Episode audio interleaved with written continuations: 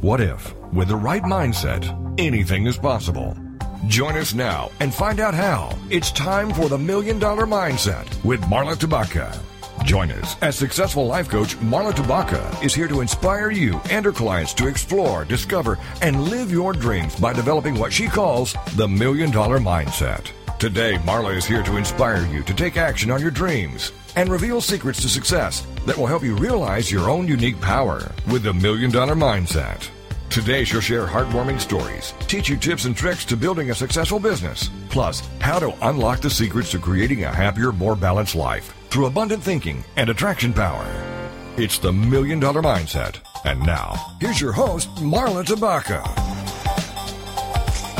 Well, I couldn't think of a happier way to spend my afternoon than spending it with all of you. Thank you so much for tuning in to Million Dollar Mindset Radio. I am Marla Tabaka, and I look forward to spending this hour with you and with our super guest, Amy Toepper. And Amy is an attorney with offices right here in my hometown of Naperville, Illinois, and she has got 50, over 15 years of experience in business and corporate law, employment law, and intellectual property. Wow, all of my favorite topics to learn about because they all happen with my clients.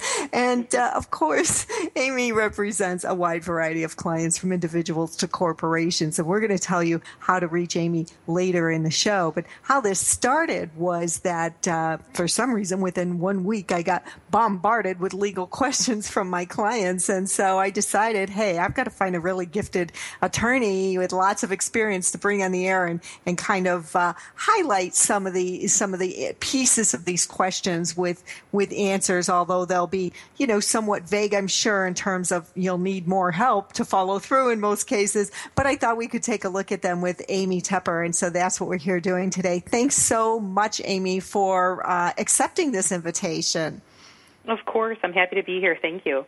Absolutely. We've got uh, a lot of people out there, Amy, who who don't realize necessarily the ramifications of their choices, whether it's something that can happen in the immediate future or down the line in in their business. And so being a business coach, of course, I hear from people all the time, well, I don't know how to do that. And, you know, or they'll tell me they're going to do something. I'm like, wait, ah, put on the brakes. You need an attorney before you do that. You know?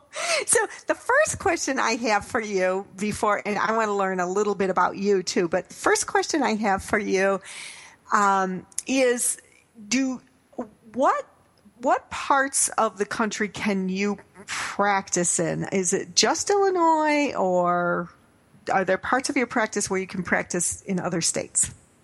So I um, I am licensed to practice in Illinois, um, mm-hmm. but what that means is uh, my uh, signature can go on documents that are filed with the court in Illinois, but that I, I can provide counseling um, and guidance for people across the country um, and if there is a time where you know local counsel is needed, whether usually it's typically for a court action, then we can bring in local counsel. But otherwise, I I have uh, jurisdiction, so to speak, to mm-hmm. uh, talk on on laws throughout the country.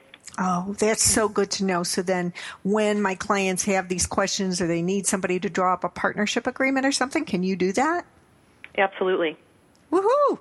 I'm so glad to have you in my hip pocket. so, Amy, this show, as you've noticed, is called the Million Dollar Mindset, and uh, my goal here is just to inspire and teach and and support small business owners and anybody else who who needs, which is everybody, a positive, wonderful, uplifting, um, creative mindset to achieve their goals. And I think that starts with passion and purpose. And you've been an attorney for 15 15 years now.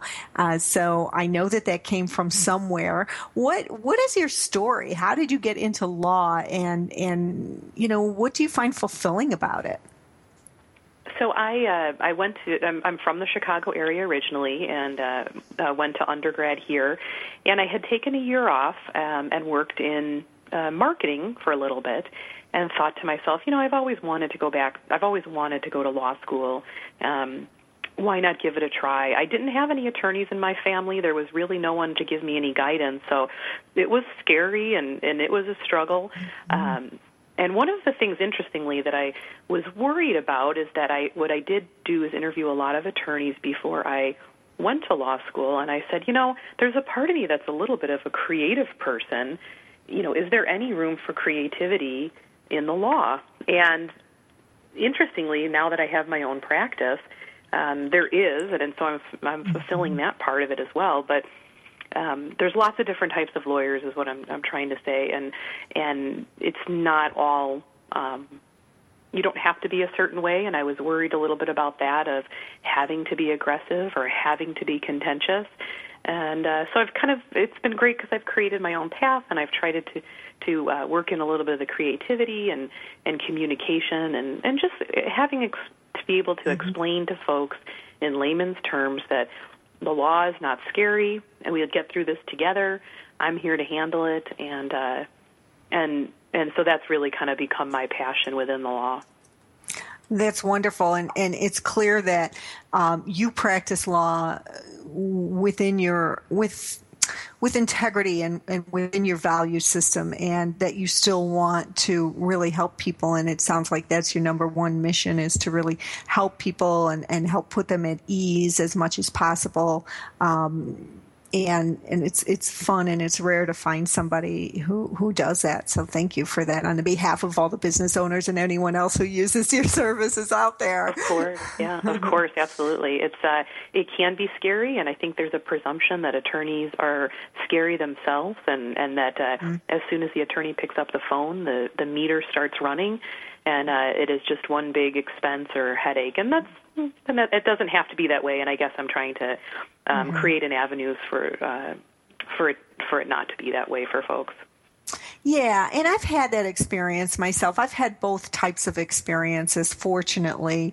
Um, so, you know, I think that that's an important point to make. That that that's part of the nervousness uh, that people have when they're they're seeking an attorney's advice is is the money. Of course, that's probably the number one thing.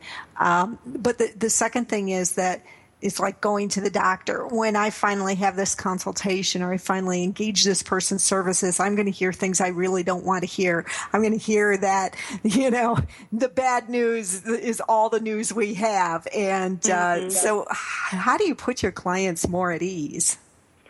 I think really uh, using that analogy of going to a physician, the sooner you go, the better, right? The sooner you mm-hmm. catch something, um, the easier it is to solve the problem. And the same is true for the for for legal issues. If you can get out um, in front of a problem and deal with all the possible ramifications at the outset, um, it's a lot easier than trying to clean up when the problem actually happens. And so, you know, people don't like to get together and talk about the what ifs and what if my business fails or what if I want to buy out my partner um, or what if I'm having problems with an employee and have to terminate them. But really, it's an, an it's an education process, and if you can go into a situation, particularly your own business, being as educated as you can, um, it's just gonna it's just gonna pay dividends in the long run. And, and quite frankly, I think I think it's almost a necessity if you're going to be a successful business owner you have to really almost become a, a, a bit of a legal expert and a bit of an IT expert and social media and marketing, and um, you have to know what you're buying. Bring in the experts for sure, um, but you, but the education piece of it is just as important for the individual business owner. Yeah, it certainly is. Thank you for that important reminder. So I have a, I have a bunch of questions actually that came in since I posted uh, requests in social media for anybody who who needs some you know little points, little pointers, or heads up on things. So uh, why don't we go ahead and start with those and uh, see where we go from there? Because this is really interesting to me too. I plan on. Uh, uh, learning a lot from you, Amy. So thank you. So, so the yeah. So the first one is is actually a fellow coach, and um, she's at the point in growing her practice, which is very exciting. She's one of my clients, and she's growing her practice to the point where she's ready to bring on some other coaches as independent contractors to work with some of her clients. And mm-hmm. so I'll read I'll read the three specific questions, but she's looking basically for the key points she needs to know and needs to be make certain are in independent contractor agreements, like um, what insurance should she require the 1099 coach to carry, and how long uh, would a non compete be for, and how can she protect herself against against uh, her contractors actually taking the clients and, and going off on their own because they can maybe perhaps make it cheaper for the clients to work directly with them. And uh, what mistakes do people new to to contracting out like that usually make? So um, the first one was what what insurance should she require um, the insurance, and again, so this will be dependent on what type of business that individual person is. It's going to be different for someone who is hiring um, people to help them paint, or uh, roofers, or uh, laying uh, concrete. In this situation, what she probably wants to do is just reach out to a um, commercial um, business um, uh, insurance person and talk to them about in the scope of their business what is the right policy to have. And quite frankly, it's probably a very basic commercial liability policy that just says that you are responsible for um, your own actions and I'm responsible for my own actions. And uh, should you get sued in, in, in your capacity, then you have insurance uh, um, to cover those instances. Mm-hmm. And so I know you're not an insurance expert, so I'll ask this in a more broad sense. Is there a chance that her insurance will need to be adjusted to include uh, the actions of her contractors? Uh, yes, that may that may very well be the case. So it would be important to talk to your insur- the oh. individual's insurance broker as well to see if they need to expand a little bit more for independent contractors. Okay, so really, probably good. a little bit larger or broader policy um, for the employer as, as well as a policy for the independent contractor. Okay, and we are here with Amy Toepper and uh, Amy Toepper Law, and we're going to be back with you after these few words from sponsors. And this is Marla Tabaka. You'll find me at marlatabaka.com and, of course, in social media at Marla Tabaka in Twitter and just, well, Marla Tabaka everywhere. So it's going to be really, really easy to find me. We'll be right back after this brief break.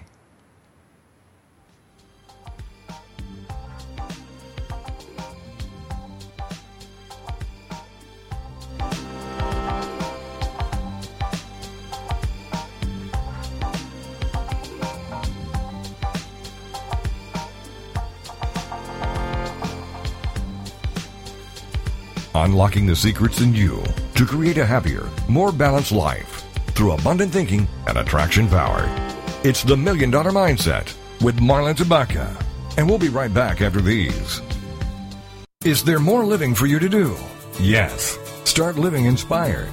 Be here for Living Inspired with Tricia Goyer Thursday afternoons at 4, 3 p.m. Central on TogiNet.com. Tricia will dig deep into topics that matter most to women, inspiring women to make a change in their own lives and to make a difference in the world, and maybe even deep within their own hearts. Tricia is a wife, mom, speaker, family expert, and author of 24 books. For more information on Tricia and living inspired, go to her website, TriciaGoyer.com. That's T R I C I A G O Y E R.com. Tricia's vision is to be the voice of hope and possibility for women of all ages. Her intention is to serve ordinary women by encouraging extraordinary things with God's help. Tricia expresses real life, real hope for real women. Is there more living for you to do? Yes. Start living inspired. Living inspired with Tricia Goyer. Thursday afternoons at 4, 3 p.m. Central on TogiNet.com. It's merging network. Okay, ladies, listen up. Did you know recent studies are suggesting that women with skinny waists but sizable hips are smarter than other women? Scientists at the University of Pittsburgh and the University of California gave cognitive tests to a group of 16,000 women and girls of different body types and found the women with the greatest hip to waist proportions scored higher. Hmm, I guess that would make me a walking Encyclopedia Britannica. Now, hold on. That doesn't mean it's okay for us to be a powder pigeon. That's another name for a woman whose sizable hips can take up a whole supermarket aisle. Research suggests that the fat around fuller hips and thighs holds higher levels of omega 3 fatty acids, which helps the brain. I'm not sure if I would rather be able to do the Sunday crossword puzzle or get into those jeans I bought 10 years ago. It's heard. I'm Carolyn Davidson, and Words You Never Heard has been brought to you by the Bariatric Surgery Center of Dallas. Welcome back to the Million Dollar Mindset.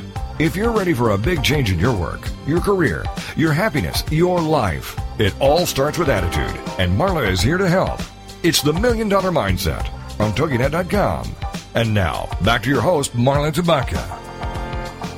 And we're here gaining some amazing insight from Amy Toepper. And you can actually learn more from her if you go to her blog, and it is amytoepperlaw.blogspot.com. And uh, the, the last name is T O E P P E R. So Amy, T O E P P E R, law dot blogspot.com. Thanks again for being here, Amy. This is so great. You're answering these questions in such a wonderful way. And I know that a lot of people, not just the people asking them, are really going to appreciate your insights. So the, the next question my client has, uh, the first was about insurance and that was awesome.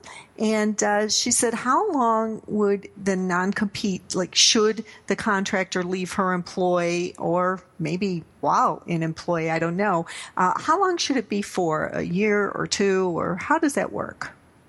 You know, I think really the um, so so for those folks who may not know what the non-compete basically says is if I'm going to hire you on as an employee or an independent contractor, and should that relationship end, uh, what you agree, employee or independent contractor, is that you will not compete directly with me for a period of X amount of years, months. And so that means that when you leave, you can't go and start up your own business and take some of these clients from me. And we're going to put that in a written agreement um, such that if that person doesn't hold up their end of the bargain, I have legal recourse to uh, enforce that agreement. And so, really, in, in a in a very broad way, that is simply what a non-compete agreement is. Um, non-compete agreements are um, looked at by the courts in each individual state as whether or not they are reasonable in time and scope. Uh, so that means that if we are in an identical business and you open up something down the street from me, um, and you're nearby, um, I'm going to make sure that you're not going to be able to take any of my clients because we're in the same geographical area doing the exact same thing.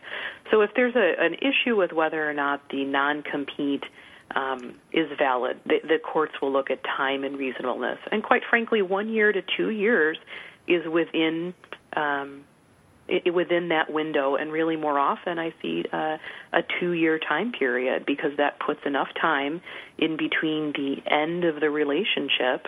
Um, for that employer to uh, solidify existing relationships, um, make sure that that independent contractor employee who has left is uh, um, you know giving things a little bit of time to settle down. But one to two years is pretty common with with two years uh, uh, being what I see more often. Okay. And it's it's an important important piece um, in an employer's toolbox. Okay. Wonderful. Good good advice and uh, finally, are there any mistakes that you see quite often with with uh, employers who are new to contracting out their work? Uh, yes. So the idea of an independent contractor versus an employee is a hot button issue for the IRS, and so you know that's the government agency that's coming in to say, well, you have not classified that worker correctly. And the reason why, of course, is because if you've classified them correctly, you are, you are, or incorrectly rather, you are not paying your share of um, taxes. mm, so that's important really, to them. it's really quite quite simply um, no other reason than that. There is a, a no moral reason or uh, business reason, it, it comes down to the money there. So, uh, it, generally speaking, um, an independent contractor um, analysis, so to speak, and, and, and you can find this on the IRS webpage, whether or not they're an independent contractor or employee, but it comes down to really um, three categories of analysis. And the first is behavioral. Does the company control or have the right to control what the worker does? And how the worker does his or her job. So the more control you exert on a worker, the more likely that person really should be an employee. So, in other words, um, you have to come to the office between 9 to 5. You have to sit there in this desk from 9 to 5. Um, he, these are the um, rules that you have to follow. I'm requiring you to complete contracts based on my timeline and not yours. So that's kind of the behavioral piece. The financial piece is um, how is the worker's job controlled by the payer? So these include things like how are you paid? Are expenses reimbursed? Who provides the tools and supplies? So that that sort of thing. Um, if you're working with all your own equipment, uh, then you're probably more likely to be an independent contractor as opposed to um, being provided resources from the employer. And then the type of relationship. Are there any written contracts um, in place that would kind of be a guide as to what the relationship is. So, in other words, what's the expectation? What are the totality of the circumstances? What's the agreement between the two parties? So, in, in a very short way, the mistakes that people have when they're new to uh, 1099 independent contractors is quite frankly simply treating them too much like an employee. So, mm-hmm. Um, you have to be very cautious. If they're going to be independent contractors, they have to be independent of you. Yeah. Um, and right. and so really that, that's that's a, a, a major issue. Now, you mentioned time. You have to report to work at this time as being one of the criteria here. In the case where uh, the independent contractor is servicing clients, uh, like this this case, and she will ha- she or he will have to be at a designated space um, many times a week just to service that client for an hour or two hours. Does that fall into that criteria, or is that loose enough and broad enough that it won't? So it can be, you know, it can be loose and broad enough where it won't, but really I almost kind of look at it like a, a scale or a teeter totter. So when you take all of the circumstances of that particular relationship and you start putting pieces on each side of the scale, which way is the scale going to tip? Okay, and good. so the more pieces that you put on one side of um, the type of pay, what kind of equipment they are using, whether or not you restrict them, you know, from other opportunities of employment.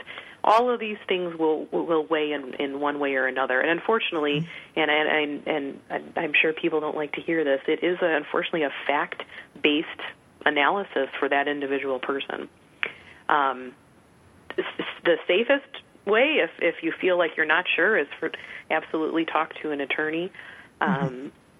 and and and we can work through those steps together okay wonderful thank you all right, we're going to move to the next scenario. Um, we have two business partners who are really, in the eyes of the law, unofficial because they never signed a partnership agreement. Uh, the only agreement in place is an LLC. Well, the only documents in place is the LLC under both of their names.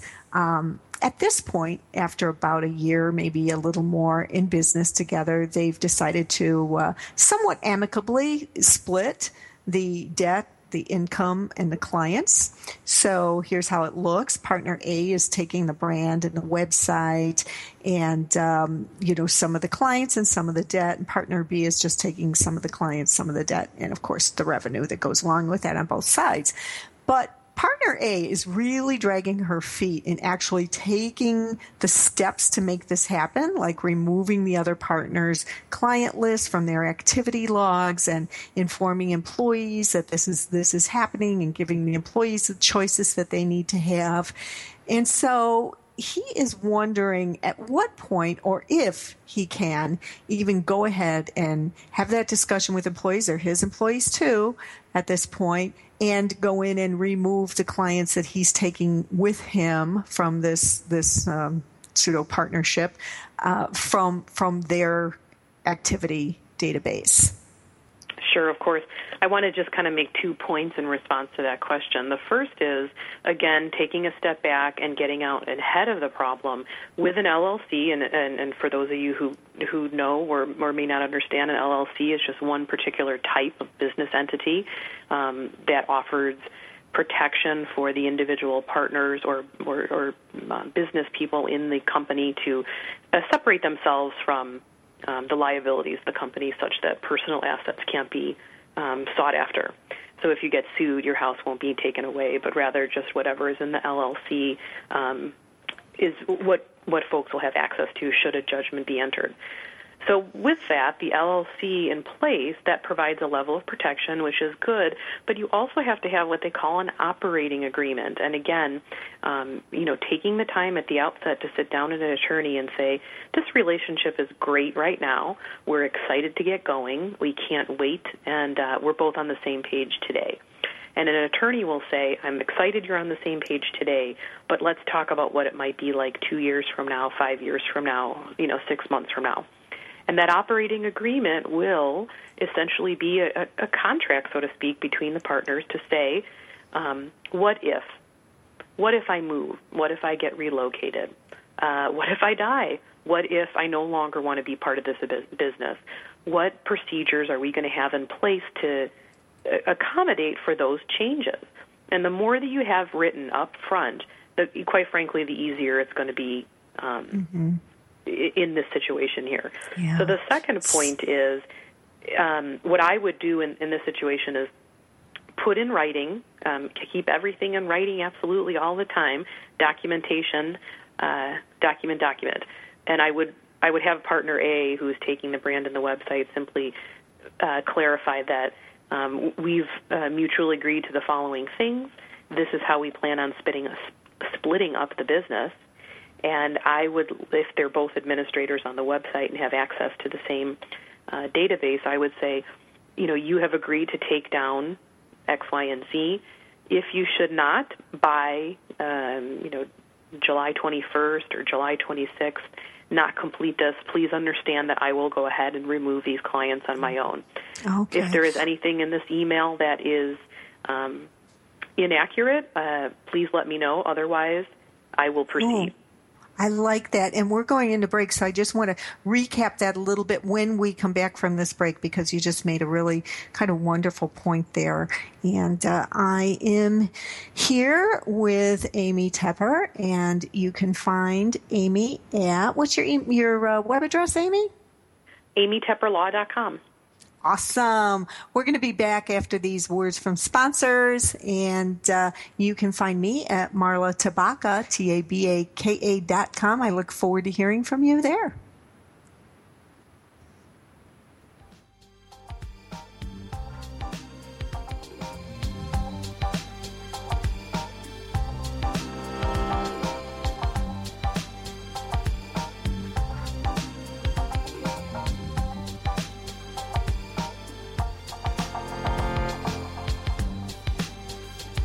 Unlocking the secrets in you to create a happier, more balanced life through abundant thinking and attraction power.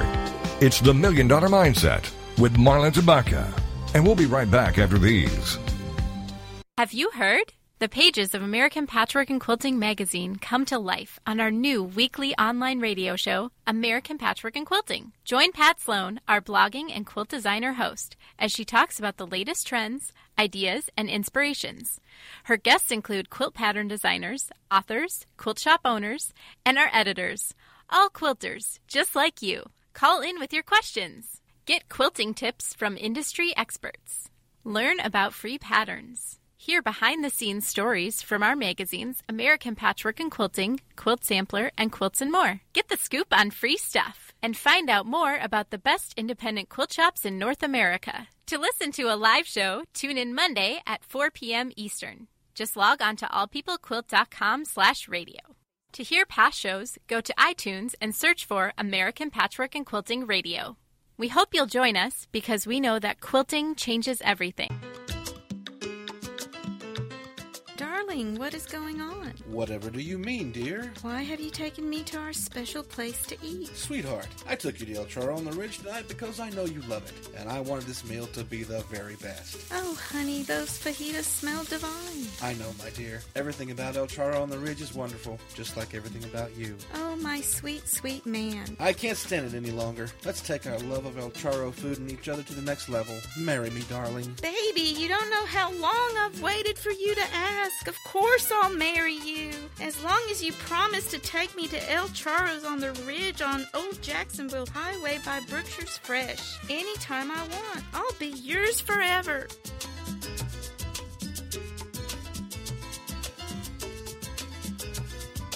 Welcome back to the Million Dollar Mindset. If you're ready for a big change in your work, your career, your happiness, your life, it all starts with attitude, and Marla is here to help. It's the Million Dollar Mindset on TogiNet.com. And now, back to your host, Marla Tabaka. And we're here learning so much from Amy Toepper. And you can find Amy at amytoepperlaw.com. And that's A M Y T O E P P E R law, L-A-W dot com. And as I said, Amy, thank you because I'm learning a lot and I know the folks who, who put these questions in for us are really going to appreciate your expertise. So thank you so much again for being here. Of course.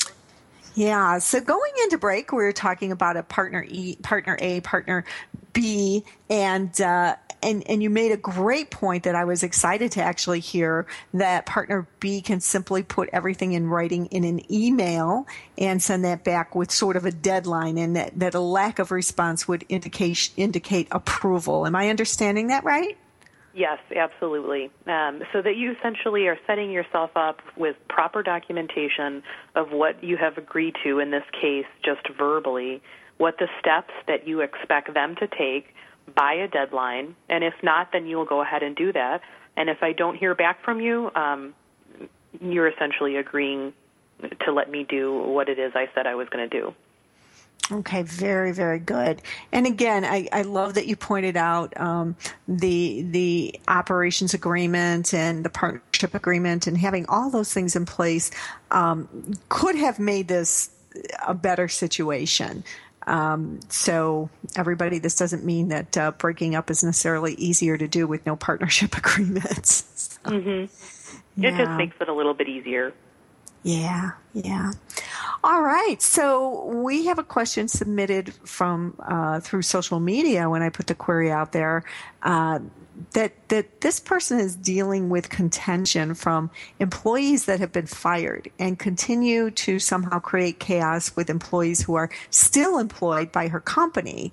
And she finds it very damaging to the organization. And you know that it, it's such an energy waste. And of course that annoys her to no no uh, length. And uh, the negativity is just hindering everyone's effectiveness. So what kind of advice might you have here so um, a couple different levels of uh, problematic former employee. And and let me start sort of with the worst case scenario. If there is a, pro- a former employee who's causing problems that in any way can be interpreted as um, violent or threatening, or that's making your current staff worried in any way, that is, um, you know, time to bring in authorities, time to either talk to the police about it, um, have um, your IT department block that person's uh, email so that they can no longer communicate with your staff through the company, and then also uh, bring in an attorney to write a cease and desist letter, meaning you know, dear former employee, we understand what you're doing. We think it's causing irreparable harm to our company, as well as, uh, you know, uh, threatening and causing problems internally. Please cease and desist your behavior. So that's sort of worst case scenario. And I want to encourage employers, if they're at all on the fence about whether or not someone's acting inappropriate to the extent that it's making people nervous, don't be afraid to talk to an attorney about it. Um, because you owe you owe a responsibility to your current employees to keep them uh, safe. So, um, you know, keep that in mind and don't be afraid to uh, to to use those resources. Uh, if it's that questionable. If it's someone who is um, talking to people offline um, at parties or social functions and dis- and just simply um, talking bad about the company, um, a, disc- a, a typical disgruntled employee. Um, a couple things there. Unfortunately, right, with, we have no the employer no longer has any control over that former employee, and they're going to do what they are going to do. And, and in some ways, if it's not threatening or um, problematic to your business in a in a dollars and cents way, the amount of control that you have over that person is limited. That being said, the, you do have control over your current work staff. So that means, for example, if the disgruntled employee was part of a layoff, make sure that you're communicating with your employees who are still there um, what the what the scenario is. I mean, uh, of course, on a as as needed to know basis, uh, but um, communication with your current employees will go a long way farther than what they're hearing through the grapevine with a disgruntled mm-hmm. employee. Because quite quite frankly, you never know what's going on with a former employee. That person um, might have had performance issues, were terminated for um, harassment issues, and so that disgruntled employee is going to be telling a different story.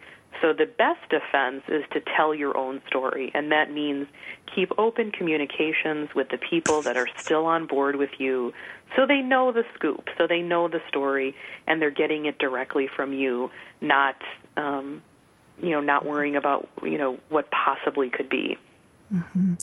Yeah, and, and basically what you're saying there um, in, in coaches' terminology would be to really build a solid internal culture and uh, by opening those lines of communications and and uh, making sure that your employees are uh, doing work they love and the things that they're good at and that they're aware that you support them because it sound my guess is in this scenario that it's more the latter that it's disgruntled employees tainting the opinions of current employees and uh, in that case, congratulations to this this business for getting rid of employees who carry the toxic thoughts and spread the toxic fumes, and mm-hmm. uh, you know, hopefully keeping the ones who are not doing that.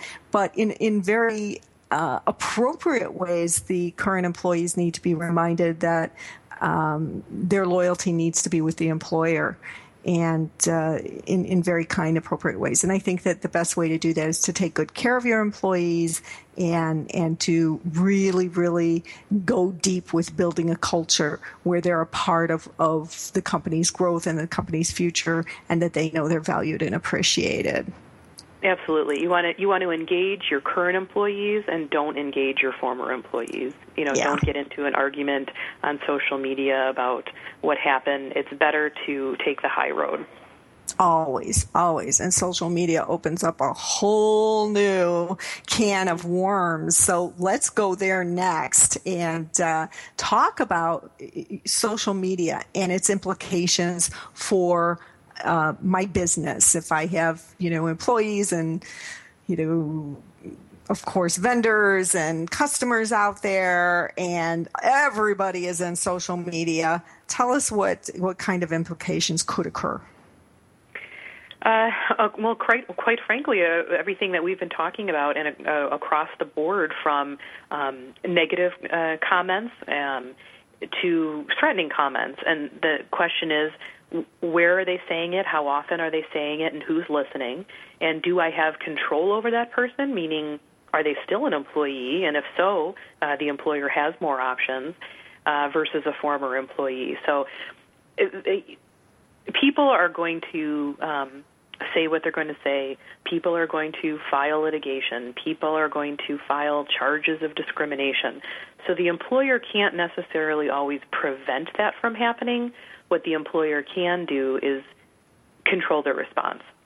And by response, meaning document all performance issues, have policies in place that prohibit inappropriate behavior or discriminatory behavior, um, have a social media policy in place that lays out exactly what employees can and cannot do and, and what they can talk about have confidentiality agreements in place with people. Know that there are, uh, whether it be trade secrets or intellectual property uh, or customer lists or pricing, that that is proprietary to that business.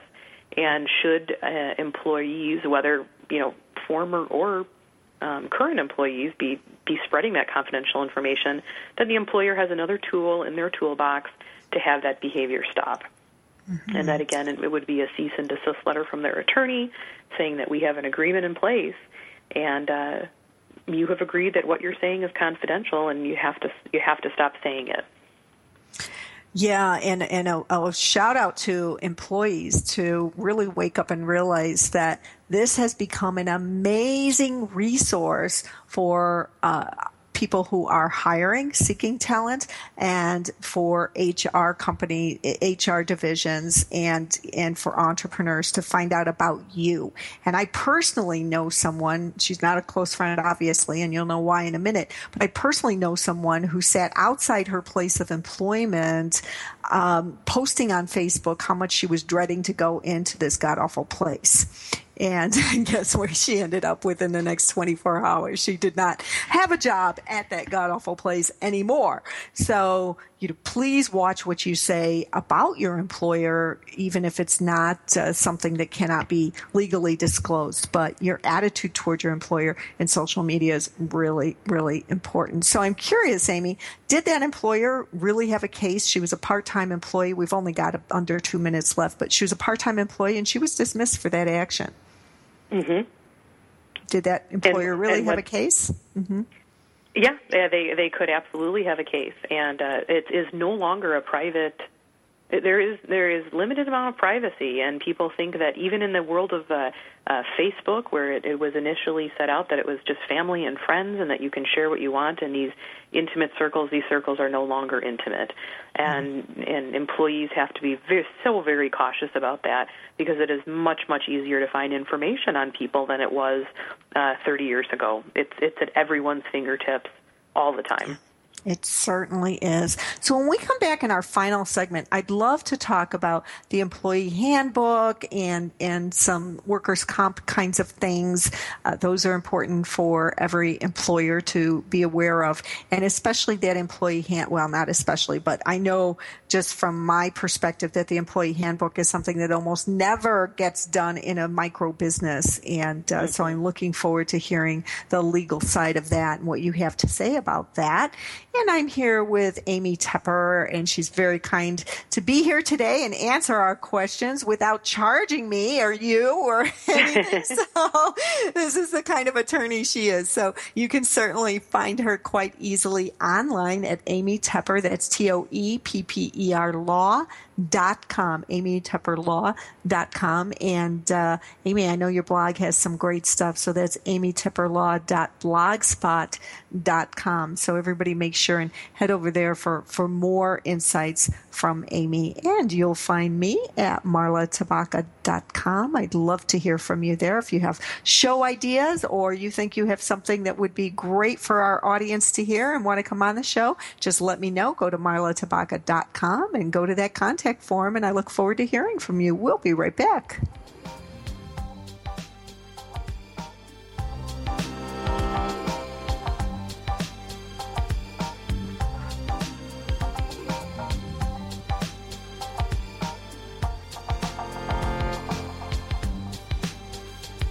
Unlocking the secrets in you to create a happier, more balanced life through abundant thinking and attraction power.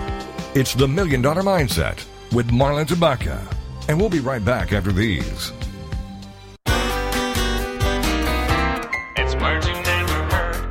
Recently, I was returning from a summer vacation using my GPS to guide me through the New Mexico mountains and got lost. Since I was alone, I decided to see if my iPhone pal Siri, the lovable anthropomorphic virtual assistant, could help with my situation. Siri has earned a bit of a reputation as a sarcastic, sassy, and brickety companion, often engaging in humorous bafflegab. Siri is entertaining, but I found it a bit unnerving as she kept asking me questions by calling my name, like Carolyn, I cannot find any gas stations within 80 miles of your location. Or Carolyn, there are no hamburger restaurants near here. What's a word for feeling your thoughts are being stolen? Noocleptia. It's words you never heard. I'm Carolyn Davidson, and Words You Never Heard has been brought to you by the Bariatric Surgery Center of Dallas. Information about book publishing is power. The power to change your authoring life. and the power to change the lives of your readers. So join us for Your Guide to Book Publishing Everything You Want to Know But Didn't Know What to Ask with your host, Dr. Judith Briles. Thursdays at 6 p.m. Eastern, 3 Pacific. You'll hear about statistics, scenarios, and strategies on what to do now. As the book shepherd, Dr. Judith Briles is in, and each week she will include publishing professionals that will reveal tips and secrets to the author's journey. If there is a book in you, you want to listen, learn, and yes, call in with your questions each week. For more on Judith and what she can do for you, check out her website, thebookshepherd.com. It's your guide to book publishing. Everything you want to know but didn't know what to ask. Brought to you by Author You and the Book Shepherd with your host, Dr. Judith Briles. Thursday evenings at 6 p.m. Eastern, 3 p.m. Pacific. Welcome back to the Million Dollar Mindset.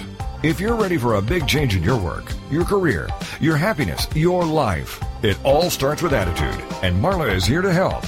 It's the Million Dollar Mindset on TogiNet.com.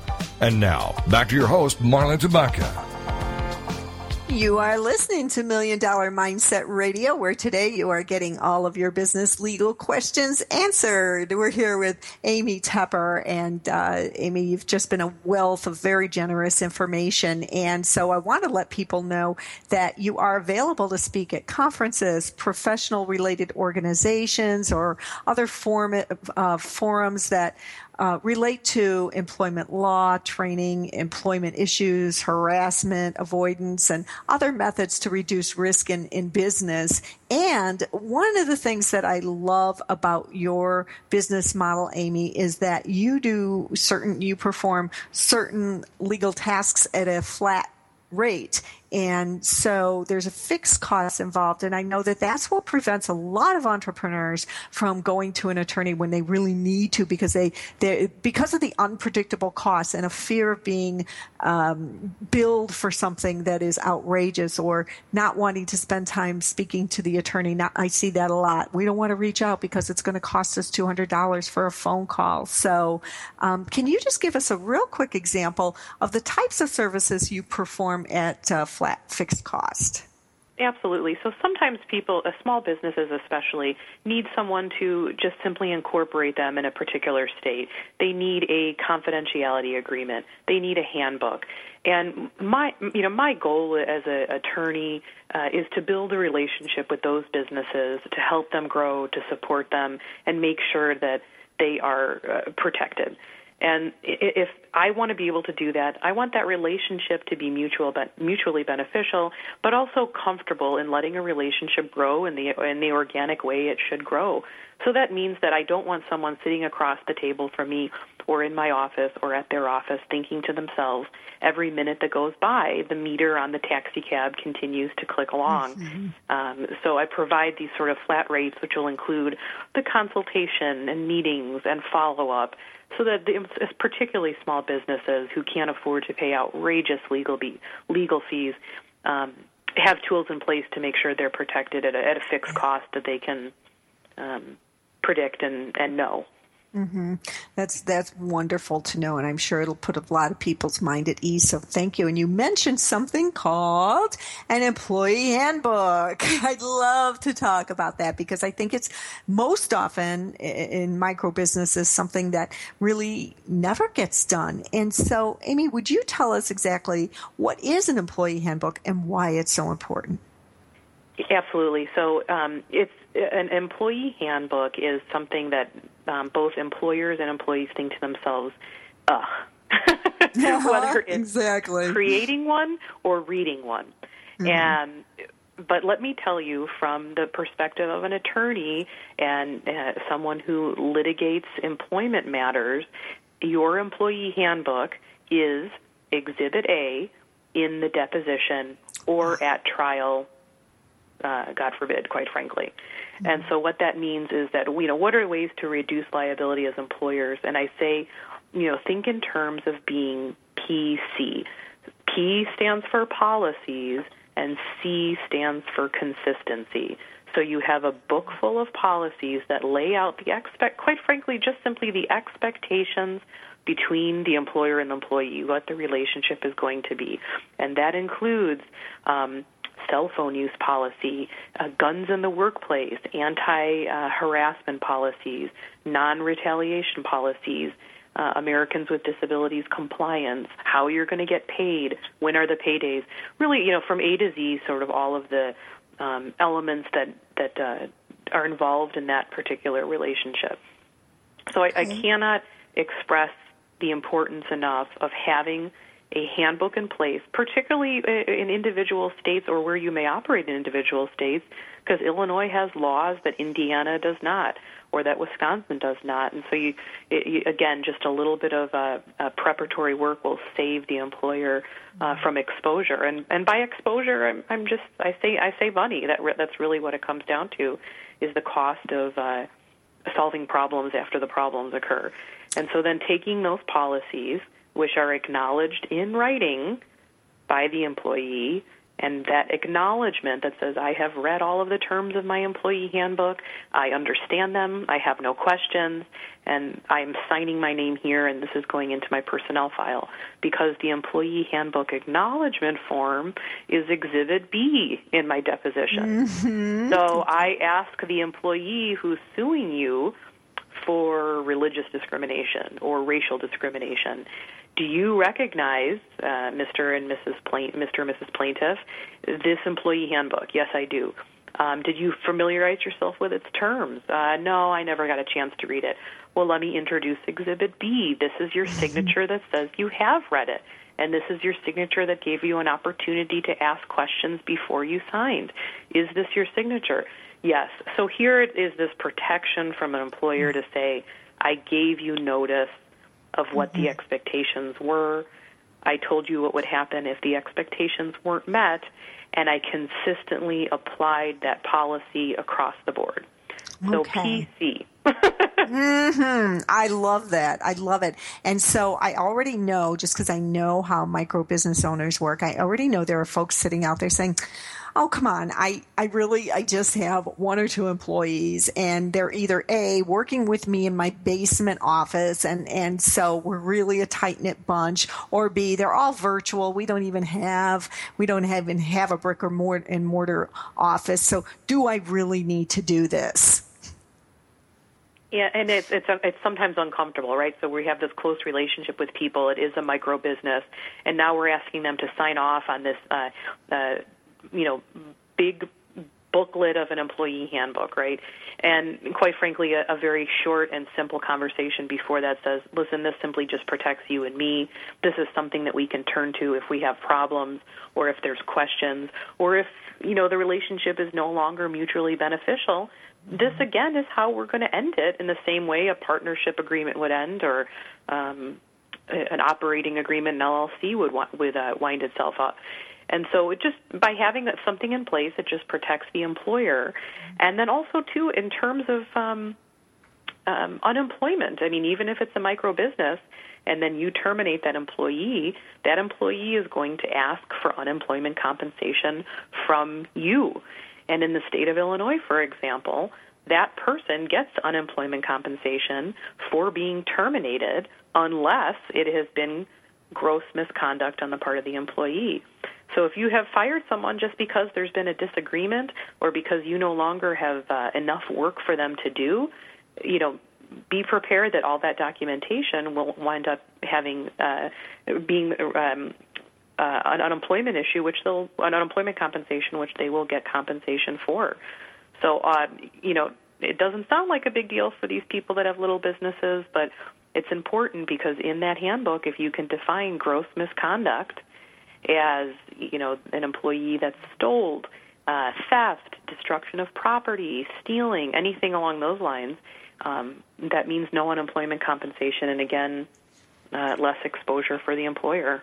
Yeah, very good. So, are are most handbooks for again? We're referring to small businesses here, probably businesses under two million and and as small as you know a hundred thousand. Um, are are most of these handbooks pretty similar in nature? They are pretty similar in nature in, in, in the sense that they are laying out what the relationship is and the prohibited conduct, and that is going to be the same across the board. And again, when I say the individual states, there's some tweaks that have additional policies. Um, for employees uh, protection, but for the most part, they're going to be they're going to have the same type of language um, across the board, and and that's just a, a, prohibiting certain types of behavior and and letting know what the ramifications of that will be. Yeah. So, so it almost sounds like, again, thinking like the employer here, the small business owners, and I, I, can hear them saying, "Oh gosh, it sounds like so much trouble," but it almost sounds like they can simply call you and say, "Look, I need an employee handbook," and you guys can have a discussion, and you can produce this thing, right? Absolutely, yeah, absolutely, and it's uh, and it's not not a uh, humongous project to do. Uh, as you said, there are uh, consistent policies across the board that everyone should have an employee handbook, and that can simply be tailored to that individual's uh, business. Mm-hmm. Okay, wonderful. So I know we wanted to get into a lot about um, FMLA and ADA and workers' comp and all those kinds of complicated things, but we only have two minutes left. So, real quick, are there any workman's comp things that, or, or any of those things that you think are really critical for people to know?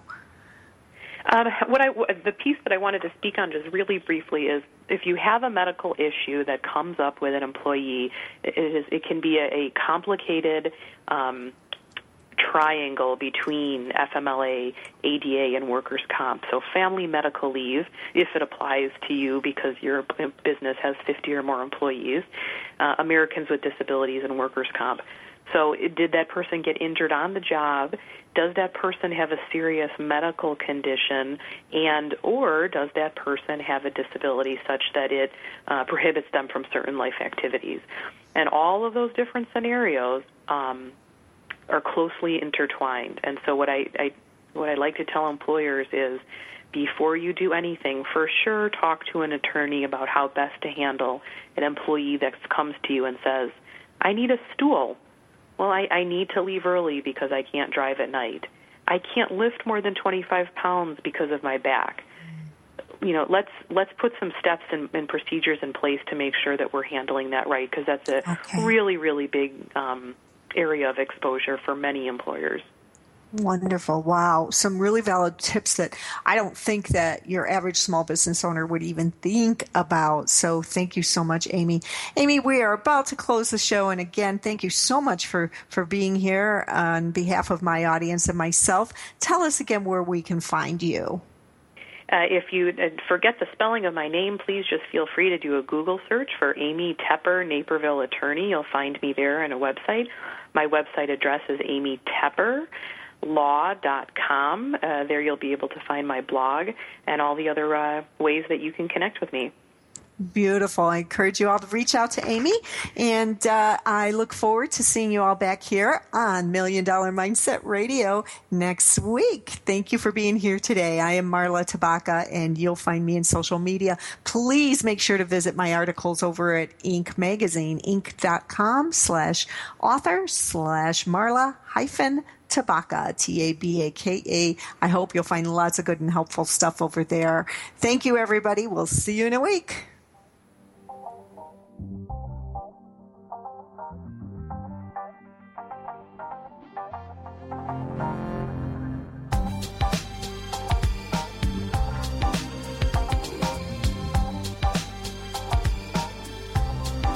Thank you for being a part of the Million Dollar Mindset with Marla Tabaka on TogiNet. If you've always known there was more out there for you, but you just weren't sure how to get there, and if